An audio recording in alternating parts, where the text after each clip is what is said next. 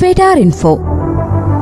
Radio മാറ്റുലിയുമായി സഹകരിച്ച് ഫെഡാർ foundation തയ്യാറാക്കി അവതരിപ്പിക്കുന്ന തുടർ വിദ്യാഭ്യാസ പരിപാടി. ഏതൊരു രാജ്യത്തിന്റെയും കെട്ടുറപ്പും പുരോഗതിയും സ്ഥിരതയും അന്താരാഷ്ട്ര ബന്ധങ്ങളുമെല്ലാം രാജ്യത്തിന്റെ സൈനിക ശക്തിയെ കൂടി ആശ്രയിച്ചിരിക്കും. നമ്മുടെ രാജ്യത്തെ കരസേനയിലേക്ക് എങ്ങനെയാണ് പ്രവേശനം നേടുന്നതെന്ന് പങ്കുവെക്കാം. ഇന്ത്യൻ ആർമിയിലേക്ക് പ്രവേശനം നൽകുന്നത് ഓപ്പൺ റിക്രൂട്ട്മെന്റ് റാലികളിലൂടെയാണ്. ആർമിയിലേക്കുള്ള തിരഞ്ഞെടുപ്പായ ഓപ്പൺ റിക്രൂട്ട്മെന്റ് റാലി വളരെ സുതാര്യമായ പ്രക്രിയയാണ്. അതുകൊണ്ട് തന്നെ ആയിരക്കണക്കിന് വിദ്യാസമ്പന്നരായ യുവതി യുവാക്കൾ ഈ മേഖലയിലേക്ക് ആവേശത്തോടെ കടന്നു വരുന്നുണ്ട്. ഇരുപതിനായിരം ഉദ്യോഗാർത്ഥികൾ തുടക്കത്തിൽ പങ്കെടുക്കുന്ന ഒരു റിക്രൂട്ട്മെന്റ് റാലിയിൽ അന്തിമമായി തിരഞ്ഞെടുക്കപ്പെടുന്നവർ കേവലം രണ്ടായിരം ആയിരിക്കും. ശരാശരി പത്ത് ശതമാനം മുതൽ ഇരുപത് ശതമാനം വരെ മാത്രം. എല്ലാ മേഖലയിലും പ്രാവീണ്യവും വൈദഗ്ധ്യവുമുള്ള പതിനായിരക്കണക്കിന് വിദഗ്ധർ സൈന്യത്തിലുണ്ട്. ചെരുപ്പുകുത്തി മുതൽ ശാസ്ത്രജ്ഞർ വരെ ഡ്രൈവർമാർ മുതൽ പൈലറ്റുകൾ വരെയും നഴ്സ് ടീച്ചർ ഡോക്ടർ എഞ്ചിനീയർ വക്കീൽ ഗവേഷകർ തുടങ്ങി ഉന്നത ഉദ്യോഗസ്ഥരും തയ്യൽക്കാരൻ പാചകക്കാരൻ ശുചീകരണ ജോലിക്കാരൻ പ്ലംബർ ഇലക്ട്രീഷ്യൻ ബാർബർ അലക്കുകാർ വെയിറ്റർ തുടങ്ങിയ ജോലിക്കാരും ക്ലർക്ക് അക്കൗണ്ടന്റ് പ്രിന്റിംഗ് പ്രസ് ജോലിക്കാർ എല്ലാം സേനയിലുണ്ട്. സേനയ്ക്ക് പ്രത്യേക police വിഭാഗങ്ങളുമുണ്ട്. General duty soldier nursing assistant soldier technical soldier clerk soldier tradesman എന്നിവയാണ് പ്രധാനപ്പെട്ട വിഭാഗങ്ങൾ. ഓരോ ട്രേഡിലേക്കും അഭിരുചി പരീക്ഷയും ഉണ്ടാകും. ഓരോ കരസേന റിക്രൂട്ട്മെന്റുകൾക്ക് മുമ്പും രാജ്യത്തെ പ്രമുഖ തൊഴിൽ പ്രസിദ്ധീകരണങ്ങളിൽ കേന്ദ്ര സർക്കാർ ഔദ്യോഗിക വിജ്ഞാപനം പുറപ്പെടുവിക്കും. കൂടാതെ official വെബ്സൈറ്റായ W W dot join Indian army dot N I C dot ഇന്നിൽ വിജ്ഞാപനം ലഭിക്കുന്നതാണ്. മറ്റുള്ള ജോലികൾ പോലെ വിദ്യാഭ്യാസ യോഗ്യത മാത്രമല്ല സൈന്യത്തിലേക്ക് അപേക്ഷിക്കാനുള്ള യോഗ്യത. നല്ല മാനസികാരോഗ്യം ഇച്ഛാശക്തി കാര്യങ്ങൾ തീരുമാനിക്കാനുള്ള കഴിവ് ലക്ഷ്യപ്രാപ്തിയിൽ എത്തുന്നതുവരെ അനസ്യൂതം പ്രയത്നിക്കാനുള്ള മനഃശക്തി. ഇതാണ് ആദ്യമായി ആർമിയിൽ ചേരാൻ ആഗ്രഹിക്കുന്ന ഒരാൾക്ക് വേണ്ടത്.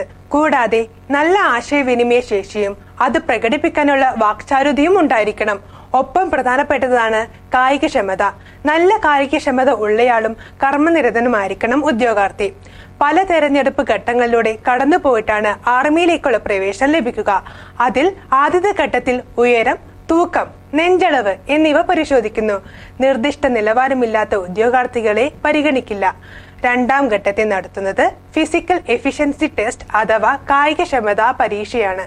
മൂന്നാം ഘട്ടത്തിൽ ഓട്ടത്തിൽ നിശ്ചിത നിലവാരം പുലർത്തിയവരെ മാത്രം പുൾ അപ്പ് അല്ലെങ്കിൽ ചിന്നപ്പ് ചെയ്യാൻ അനുവദിക്കുന്നു. നാലാം ഘട്ടത്തിൽ ഒമ്പത് അടി നീളമുള്ള കിടങ്ങ് ചാടി മറികടക്കണം. അഞ്ചാം ഘട്ടത്തിൽ മരക്കുറ്റിയിൽ മേൽ നിർത്തിയിരിക്കുന്ന വീതി കുറഞ്ഞ പലക കഷ്ണത്തിലൂടെ വീഴാതെ ബാലൻസ് ചെയ്ത് നടക്കുക എന്നതാണ്. ഒമ്പത് അടി കിടങ്ങ് ചാടുന്നതും ബാലൻസ് നടത്തവും യോഗ്യതാ നിർണയ ടെസ്റ്റുകളാണ്. എങ്കിലും പ്രത്യേകിച്ച് മാർക്കില്ല. ഇതോടുകൂടി കായികക്ഷമത കടമ്പ കഴിഞ്ഞു. ഓരോ ഘട്ടത്തിലും വിജയികളായവരെ മാത്രമേ അടുത്ത ഘട്ടത്തിലേക്ക് പരിഗണിക്കൂ. കായികക്ഷമതയിൽ പാസ്സായവരെ മെഡിക്കൽ ചെക്കപ്പിന് വിധേയമാക്കും. മൂന്ന് മിലിറ്ററി ഡോക്ടർമാർ വിശദമായി പരിശോധിക്കും. ആദ്യം പ്രഥമ കാഴ്ചയിൽ വൈകല്യങ്ങൾ ഉണ്ടോ എന്ന് നോക്കും. പരന്ന പാദം കോങ്കണ്ണ് ചെവിയുടെ പ്രശ്നങ്ങൾ എല്ലുകൾക്കും പല്ലുകൾക്കും വൈകല്യം എന്നിവയെല്ലാം അയോഗ്യതയാണ്. നല്ല കാഴ്ചശക്തി കേൾവിശക്തി എന്നിവ നിർബന്ധമാണ്. ഇതുവരെയുള്ള ഘട്ടങ്ങളെല്ലാം വിജയകരമായി പൂർത്തീകരിച്ചു കഴിഞ്ഞാൽ അന്തിമ കടമ്പയായ എഴുത്തു പരീക്ഷയാണ്. കായിക ക്ഷമതാ പരീക്ഷയ്ക്കായാലും എഴുത്തു പരീക്ഷയ്ക്കായാലും ചിട്ടയായ മുന്നൊരുക്കവും പരിശീലനവും അത്യാവശ്യമാണ്. സ്വന്തം നിലയ്ക്കും പരിശീലിക്കാവുന്നതാണ്. കൂടാതെ സേനയിലെ ഏറ്റവും ഉയർന്ന ശ്രേണിയാണ് കമ്മീഷൻഡ് ഓഫീസർ ലെഫ്റ്റനന്റ് മുതൽ ലെഫ്റ്റനന്റ് ജനറൽ വരെയുള്ള ഓഫീസർ പോസ്റ്റുകൾ. ഈ പോസ്റ്റുകളിലേക്ക് അസാമാന്യ കഴിവും ബുദ്ധിവൈഭവവും വ്യക്തിത്വവും തെളിയിക്കുന്ന പ്രത്യേക തെരഞ്ഞെടുപ്പ് പ്രക്രിയയായ സർവീസസ് സെലക്ഷൻ ബോർഡ് മുഖേനയാണ് തെരഞ്ഞെടുപ്പ് നടത്തുന്നത്. അഞ്ചു മുതൽ പത്ത് വർഷം വരെ നൽകുന്ന ഷോർട്ട് സർവീസ് കമ്മീഷനും ദീർഘകാലത്തേക്കുള്ള പെർമനന്റ് കമ്മീഷനും ഉണ്ട്. National defence academy combined defence services examination university entry scheme technical graduate course entry തുടങ്ങിയ മാർഗങ്ങളിലൂടെ നേരിട്ട് ഓഫീസറായി നിയമനം ലഭിക്കാവുന്നതാണ്. യുവതി യുവാക്കൾക്ക് നിരവധി തൊഴിലവസരങ്ങൾ നൽകുന്നതാണ് ആർമി റിക്രൂട്ട്മെന്റുകൾ മിടുക്കന്മാരിൽ മിടുക്കന്മാരെയാണ് സേനയ്ക്ക് ആവശ്യം. ലഭ്യമായവരിൽ നിന്നുള്ള മിടുക്കന്മാരെയല്ല തിരഞ്ഞെടുക്കുന്നത്. അതിനാൽ പരിശീലനം നേരത്തെ തന്നെ തുടങ്ങേണ്ടതാണ്. കൂടാതെ രാജ്യസേവനമാണ് ഏറ്റവും വലുത് എന്ന് പഠിച്ചു വന്ന നമുക്ക് രാജ്യത്തെ സേവിക്കാനും സംരക്ഷിക്കാനും കിട്ടുന്ന ഒരവസരം കൂടിയാണ് സേനകളിലേക്കുള്ള പ്രവേശനം.